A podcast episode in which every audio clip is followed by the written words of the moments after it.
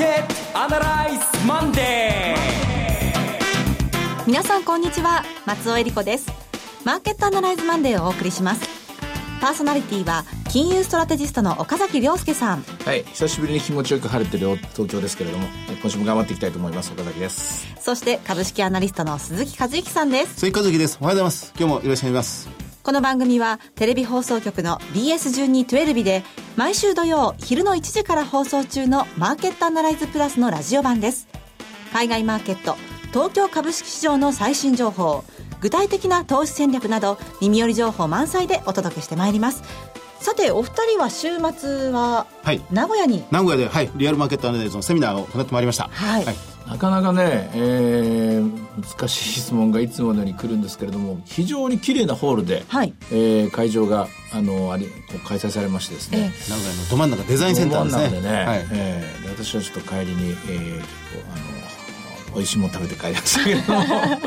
名古屋名古屋飯。名古屋飯っていうかね、名古屋名古屋地魚って言いますかですね。あやっぱり現地の人に教えてもらうといいなっていう感じでしたね。はい。なかなか楽しい週末と、楽しい週末。でしただったようで。ところで今週なんですけれども、はい。さて何から今日は話しましょうか？えーっとね野球の話になったらスイスイ出てくるんですけどね。えーっとね難しいなと思うのはねなんかちょっとね一つ間違えたなって感じがあるんですね自分の中でね、うん。間違えた。間違えたのはね段取り間違えたなっていう気がするんですよね。うん。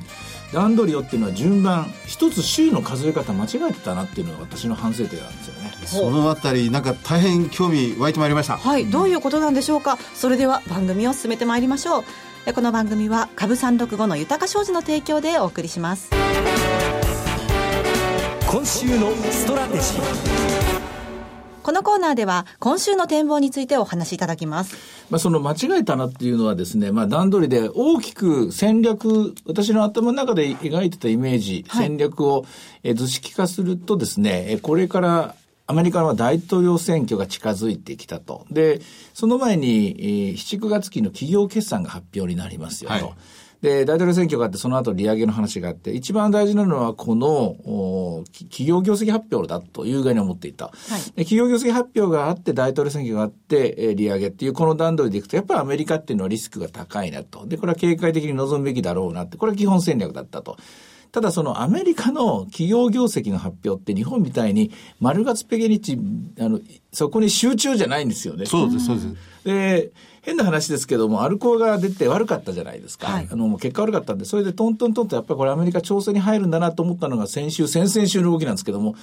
よく考えたらアメリカってゆっくりゆっくり順番順番に今週は金融でしたと。で、えー今週は GE でしたと。で、今週はようやくアップルでしたと。まあこういう感じで時間かけてですね、分散して発表されてくるんですけども、あの、もう先週の間に何もかも終わっちゃうような気がしてたんですよ。うんところが実際にはあの金融が終わって GE が終わってぐらいのところでダウの30銘柄でもまだ3分の1ぐらいはいなんですよね。で問題は今週なんですよ。でそうこうしてる間に大統領選挙の、まあ、3回目の討論会なんかがあって、はいであそこでまあ一応トランプリスク出尽くしなんだというのは思ってたんですけどもえそれもまた一つ間違えててその後すぐ選挙じゃないんですよねしばらく間があるっていう。はいそれ考えると、あ、これは戦術的に売るのはちょっと早かったなっていうのはですね、まあ、戻り売りっていうのが、ここ2週間多分続けてきたと思うんですけどもね、それ考えると、1週間もちょっと早かったなっていうのが、それが、あ、やれやれなんかちょっとこれは、あの、スケジューリングを間違えてたなっていうのが正直、うん今日、今日来るとき、ここにラジオ局に来るながら、ど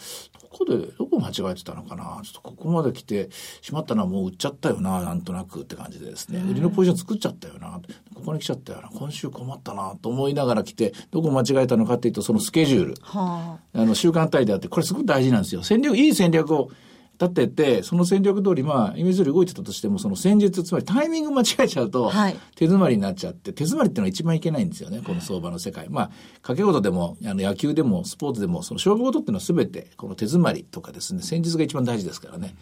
どうもまあ今、えーどうもこう膠着感があって、えーう動けなくなって袋小路に入ってしまっているのはそのあたりのせいかなという気がしますね。あの、決算で言いますと、25日火曜日、キャタピラー、そしてアップルもあるんそうですよね。うんそこがピークですね、今回の。はい今回の大きな関ヶ原はそこだと思いますね。はい。水曜日はコカ・コーラなどもありますけれども、ではどうしたらいいでしょうか？えっとね、だからね、そこの、えー、リズムがちょっと早すぎたんで、一回、一回、一泊か二泊間を置かなきゃいけないんですよ。ほうほうだから、だから、けあの戦略的にアメリカの決算を見て戻り売りっていうのは決して間違ってはなかったと思うので、そういう意味では今日と明日やることないんですよ。はい。水曜日まで。えやっぱり、うんごくごく目目先のことを言えば、やっぱり決算が重要であるとやっぱり一番決算なんで、その決算の、えーポイント絞るのを絞り間違えたっていうのが反省点です。もう、あの、すぐトントントントン何もかも分かっちゃうんだと思ったら、あれそうじゃなかったと。いや、25日か、あそうか、ここまで待たなきゃしょうがないのかっていうのが、今週なんで。まあ逆に言えば、日本の場合はもう、もうフォローしきれないぐらいに、ある一点にドワーッと何百社も集中して出てしまうとそうなんだよ。いうのがありそう。なんですよね。もうそこでもうバイキングみたいに全部出ちゃいますから、そこでもう、あ、こんなもんかっていうのがすぐ分かっちゃうんだけど、アメリカの場合はじっくり、金融はこんな感じと、資源はこんな感じと、で、えー日用品はこんな感じとこう飲み込んでいって、やっぱり一番時価総額の大きいアップのところで大きな転換点ですから。あとまあ今回の場合は、えーここ1年間のお台風の目と言われていたですね、キャあのキャタピラですよね。これがどういう落ち着き方をしているのか25日分かりますからね。はいあとはまあグローバル企業の代表の P&G もここですから、ね25日に大体のところを折り返すかなと思いますね。あの、日本株で言いますと、まあ、先週比較的堅調でしたよね。そうですね。あの、特に週の後半に、あの、まあか買い戻木曜日あたりから、まあ、大統領選挙のテレビ討論会が日本時間の午前10時、10時半ぐらいからあって、で、それに合わせるようにわーっとこうもうあ買われたと。れはもう1回目にね、みんな。な練習してましたから、大統領選挙がはじの候補候補者討論会が始まって、で、2人が出た瞬間にもうショートカバーが始まるみたいなですね、そういう方、おそらくアルゴが入って、トランプさんが何か言うたびに、で、クリントンさんが何か言うたびにですね、えー先物の買い戻しですよね。これが入ったと思いますね。日経平均がこの9月の戻り高値を抜いて、で、さらにその向こう側にあった5月の戻り高値も抜いて、1万7000円、200円、1万7000円、200円を超えてきたというのが先週までの動きだったと。いううん、まあ、じわじわじわじわ上がってますからね、どうしてもこの、この勢いというのがあ飲まれてしまった1週間、これが先週なんですけども、ただ日本も一応安川が、まあ、決算発表しましたけども、はい。ここからなんですよね、基本的には。そうです。あの、4、6月の決算が、まあ、特に安川電機に代表されるような輸出関連株なんですけど、事前のこの警戒感があまりに強かった。はい。まあ、それまで経験してなかった円高というものに再び直面するような動きになって、その円高警戒を、こう、みんな待ち構え、身構えていたんですが、4、6月の時には、それほど、警戒したほどには悪くなかった。はいマイナス、現役なんですけど、そこそこ良かった。で、その第二四半期もどうなのかというところを見たら、やっぱり第二四半期も事前に警戒してたよりは良かったというのが安川電機でしたね。うん問題はまあその先、じゃあその成長力が持続できるのか、回復力どれぐらいあるのかっていうことになってくるんですが、今のところ、それほど悪くなかったという分の買い戻しが中心なんですよ。ほそうじゃなくて積極的に、えーじゃあ、例えば成長が、えー国全体で1%成長で、企業全体が10%、まあ8%ぐらいの利益成長があって、で、為替が安定して、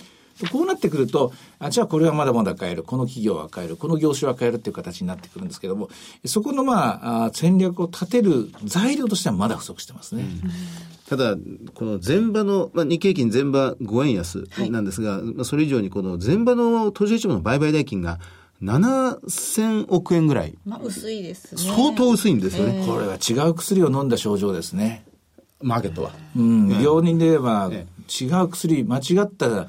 処方箋ですね、これね。あの結果と、その理屈はともかく違う薬飲んでますね。ちょっと麻酔がかかったような感じになってるん麻ですかね。酔なのか、うん、あの、むしろ血圧を落とす薬飲んじゃってるっていうのか、血圧上げなきゃいけないのに。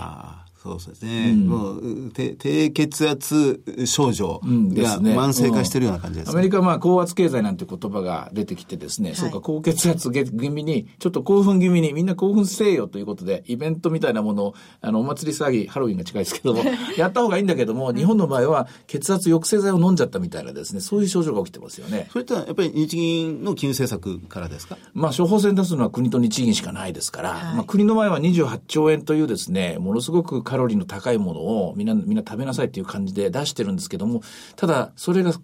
食べれない食、食べれない体になってるのかもしれないし、もう一つ言うと、もう、あの、日本銀行がここから出されたお薬っていうのが、本当にこう血圧とかですね、そういうのを下げてしまうような薬なんで、何もやる気がしないみたいなですね、そんな形になっちゃってますよね。明日火曜日に、あの、JR 九州が上場しますけれども、うん、これはちょっと刺激にはなりますかね？これ刺激になるでしょう。はい。あの、セミナーに伺いましても、どこ行ってもこの JR 九州どうですか、はい、というお話をご質問いただくんですけどね、やっぱりそうですね、これは今回目玉、年後半の最大の目玉でニューフェイスでありますからね、えー、業績本業部分が悪いと言われる、その3島、3つの大きな島、本州以外の3島から上場する初めてのケースではあるんですが、はい、まあ、第三セクターで相当本業部分は赤字、仕方なしという部分でやってますからね。うん、でも初めてこれ、九州株式会社が上場するようなもんですから、はい、株式会社九州ですよ、あれ。あ、JR じゃなく、うん、?JR じゃなく、そういう発想の方がいいと思いますね。あの、日経平均っていうのが日経平均株式会社のように勘違いするんですけれども、あれは JR 九州というのはもう九州全体の、全体のインバウンド消費、全体の GDP を多分反映すると思いますから、うん、そういう意味で見てもらうと違う尺度が生まれるような気がしますね。どれくらいの値をつけるのかっていうのが楽しみなところでもあります時価総額は5000億ぐらいでしたっけ ?6000 億ぐらいでしたええー、まあ、公募増資の段階で4000億ちょっとというところではなかったですか、うん、最終的には5000億、はい、6000億で、何年か先に1兆円規模まで入ってくるような期待で見ておきたいですけどね。じわじわ2倍ぐらいまでは目指せるという感じですね、イメージ。だって日本の GDP の九州が、えっと、1割ぐらいでしたっけ？それぐらいでしょ？うん、それぐらいだったらそれぐらいっていいんじゃないかなって気がする 要するに株式会社九州ですけれどね、はい、そういう、そういう目で見てるんですけどね。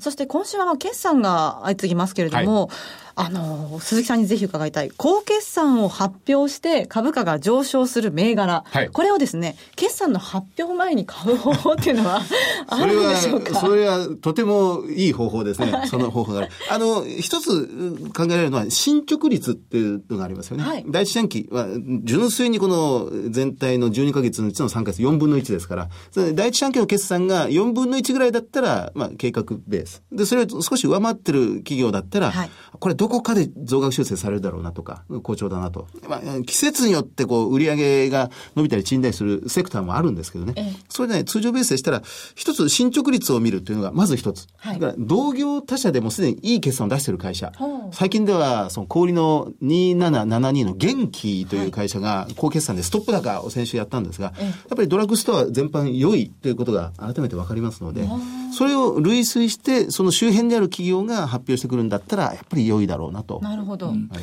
ただ、ここからですね、大統領選挙までの期間に、はい、おそらく中小型とか新興市場っていうのは引き続き賑わうと思うんですよ。決算を見ながら、いいのが出たなということで。その時気をつけなきゃいけないのは、個人投資家にアドバイスすることっていうのは、これ、えー、中古型とか新興、新興し、新興企業とかの値を飛ばしていくリターンが大きいものを期待できる、この狙ってるリターンは何かっていうと、流動性のリスクを皆さん取ってるんですよ。流動性がないものにかってをかけてますからね。はい、で、今世界中が新興国ってカントリーでもですね、流動性のないものに勝負かけてるんですよ。リスクを取ってる。まあ、リターンを上げていくためなんですけどね。これはその流動性がなくなった時の、今度は、えー、要するにひっくり返った時のえ危険度が高いんですよね。で、そのリド性のリスクっていうのはどういう時あるかっていうと、予期せぬできるあのリスクとか、こう不確実性のリスクとか、あるいは地政学上のリスクに一番弱いのはこの流動性のリスクなんです。そういう意味では、これ名古屋でも最後に、えー、一応まあ憎まれ口叩くより皆さんに気をつけてくださいと念をしたのは、大統領選挙の前に一回リグえるところがあったら。言われてましたね。うん、リグった方がいい。あの、まあ、クリントさん勝つならそれはそれでいいんですけども、勝ったとしても、流動性のリスクっていうのはいつ何時やってくるかわからないところがあるので、はい、それが一番大事なんで、えー、皆さんはそのリスクを取ってるんですよという認識。あの、小型株を買うときのね、そこが一番大事なところだと思いますね。はい。えー、では、株三の方の動きを見ておきましょうか。今日は250円で始まったんですけども、高値276円をつけた後、少し今リグわれてますね。198円現在、安値は163円というところがありました。それから為替です。ドル円の方はやっぱり104円手前のところですね。こちらも膠着状態になってきましてね、アメリカの金利が上がりそうで上がらない。むしろ高圧経済という話をしてから、はい、してからなんですけどね、アメリカの長期に少し、えー、自利品といいますか、自利安気味なんですよね。この辺のところも話が複雑になっている一つの背景になってますね。はい、ボラティリティも。これはね、もう1万7000円乗せたことで、当面日本株のですね、安値更新はないだろうという見方が広がっています。現在18.89、20を割って、金曜日からですかね、えー、今日、今週もあ落ち着いた動きになってますね。これも、でも逆に言うとこれも低血圧状態の一つの症状ですけどね。そうですね。はいえさて、いろいろ展望していただきました。今週末には土曜昼の1時から BS1212 で放送しているマーケットアナライズプラスもぜひご覧ください。また、Facebook でも随時分析レポートします。以上、今週のストラテジーでした。マーケットアナライズマンデーそれではここで株365の豊商事からのセミナー情報をお伝えします。ニューヨークダウ上場記念特別セミナー in 金沢が10月29日土曜日に開催されます。12時半会場、午後1時開演です。第1部は岡崎さんによる講演。不確実性下の金融市場、週明けの日本で戦うダウ365必勝法。そして、ニューヨークダウもついに上場。今注目のクリック株365の魅力とはと題した岡崎さんの特別講演もあります。第2部では、遠蔵さんによるセミナー。混迷相場をどう乗り切るか、円蔵の投資法を徹底解説がございます。会場は、金沢は上堤町にあります、アパ金沢ビル6階、TKP 金沢ビジネスセンターカンファレンスルーム 6C です。ご応募は、豊か商事金沢支店、フリーコール0120-941-924、0120-941-924、受付時間は土日祝日を除く9時から午後8時です。えー、今週末の土曜日、金沢です。これ金沢では、高翔さんのセミナー私初めてなんで、ちょっと初心に戻ってと言いますか、大概まあ、あの、横浜でも東京でも大阪でももう2度3度という方が多いので、どちらかというと、ちょっとまあ、中級編の話が中心になると思うんですけども、初めて、初めてお会いする方に目線を一度、もう一度合わせてですね、そこから一から組み立てていきたいなと思っています。はいそして豊か商事からのセミナー情報、次は東京です。ニューヨークダウ上場記念特別セミナー in 東京が開催されます。11月5日土曜日12時半会場午後1時開演です。第1部は岡崎さんによる講演。不確実性化の金融市場、週明けの日本で戦うダウ365必勝法。そしてニューヨークダウもついに上場。今注目のクリック株365の魅力とはと題した岡崎さんの特別講演がございます。第2部では、遠蔵さんによるセミナー、混迷相場をどう乗り切るか、遠蔵の投資法を徹底解説がございます。会場は、大手町の朝日生命大手町ビル24階にありますサンスカイルームです。ご応募は、豊か商事本店0120-770-100池袋支店0120-964-124埼玉支店0120-997-524受付時間は土日祝日を除く9時から午後8時です。これは雇用統計の後なんでね。うん。単純にご期待ください。はい。はい、えそして最後は名古屋です。ニューヨークダウ上場記念特別セミナー in 名古屋が開催されます。11月26日土曜日12時半会場午後1時開演です。第1部は、遠蔵さんによる講演、混迷相場をどう乗り切るか、遠蔵の投資法を徹底解説。第2部では、遠蔵さんと大橋弘子さんによるニューヨークダウもついに上場。今注目のクリック株365の魅力とはといった特別セッションが開催されます。そして第3部で岡崎さんによるセミナーがございます。会場は名古屋駅の駅前、KDX 名古屋駅前ビル13階、TKP ガーデンシティプレミアム名古屋駅前ホール 13D です。ご応募のご連絡先は、豊か商事名古屋支店、フリーコール0120 0120-174-365 0120-174-365受付時間は土日祝日を除く9時から午後8時です。株式と為替の話両方が聞けるセミナーです。名古屋、愛知だけでなく東海地方にお住まいの皆さん、ふるってご応募ください。なお、それぞれの会場では取扱い商品の勧誘を行う場合があります。以上、株365の豊か商事からセミナー情報でした。続きまして、毎週土曜日午後1時から放映中の BS1212 マーケットアナライズプラスからのセミナー情報です。次のリアルマーケットアナライズの開催が決定しています。次回は大阪での開催です。リアルマーケットアナライズ2016 Waiting for the Sunrise in 大阪11月19日土曜日です。会場は JR 大阪駅阪急梅田駅が最寄りになります。梅田スカイビルアウラホールです。BS1212 のマーケットアナライズプラスのホームページよりご応募できます。え応募方法です。BS1212 マーケットアナライズを検索していただきまして、番組ホームページからリアルマーケットアナライズの応募フォームにご記入いただくか、お電話でご応募ください。電話番号は0120-975-724、0120-975-724です。通話料無料、自動音声応答サービスにて24時間ご応募を受けたまっております。くれぐれもおかけ間違いのないようにお願いいたします。また、応募はお一人様1回限りでお願いします。個人で複数応募いただいても無効となりますのでご了承ください。締め切りは11月7日月曜日です。これは、こう、久しぶりですね。大阪でセミナーやりますもんね。ねここはでもすっきりしてるでしょうね。大統領選挙も終わってるし、はい決算も全部出てるし。そうですね。決算で出揃ってますね。うんなんか結構、この日はちょっと夢のある話ができるかなっていう気がするんですけどね。はい。ご期待ください。そして最後はテレビ番組のお知らせです。いつでも無料の放送局 BS1212 では今日夜8時から昭和のお母さんの代名詞である京塚雅子主演肝っ玉母さんを放送します。おせっかいでお人よしな母さん中心に巻き起こるホームドラマの傑作をお見逃しなく。肝っ玉母さんは毎週月曜から金曜の夜8時から放送しております。チャンネルの見方がわからない方は、視聴者相談センターへお電話ください。オペレーターが視聴方法をわかりやすくお教えします。フリーダイヤル0120-222-318 0120-222-318 BS1212 視聴者相談センターまで。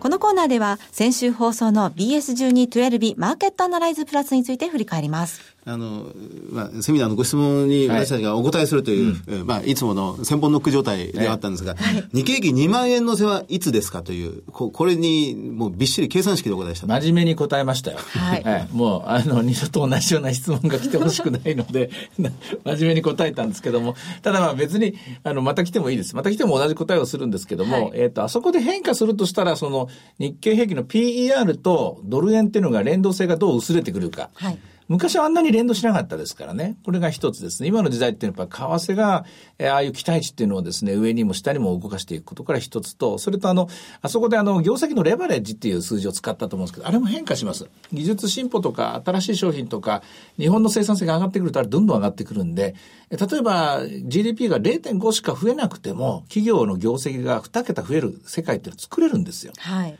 ここが問題なんですよね。で、なおかつそれがその株価に対しての感濃度も上がっていく世界も作れるっていうので、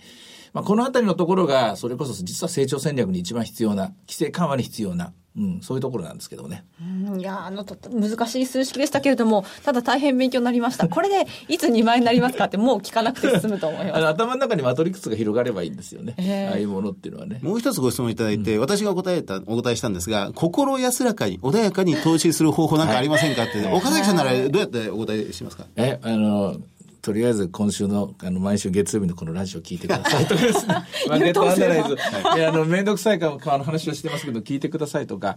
あの、決してその、バラエティ番組みたいにならないし、で、はいかといって、あの、怪談話を聞くわけじゃなくて、やっぱり楽しみながら、こう、知恵をつけていく、経験値を上げていくっていう、まあ、結局、あの、心安らかになるためには、心や安らかな、その気持ちを作れる自分を作れる、作るしかないと思うんで、そうですね。やっぱり練習とか、なんか、こう、日頃の鍛錬というのか、なんかこう、本当に積極臭い話だって申し訳ないですけども、やっやっぱり、やっぱりそこですよねぱり。そこだと思うんですけどねで。そのためにもこのラジオとそしてあの土曜日のね、はいテレビもご覧いただいてだって言っちゃなんですけど、私も何十年もかかったんですからね。そうですよね本当に。毎晩毎晩眠れないままですね、あの、30代、40代過ごしましたからね。はいはい 一朝一夕ではね、はいなれないですね。えーさて、マーケットアナライズマンデー、そろそろお別れの時間です。ここまでのお話は、岡崎亮介と、追加随と。そして松尾恵理子でお送りしました。それでは今日はこの辺で失礼いたします。さようなら。この番組は株365の豊か商事の提供でお送りしました。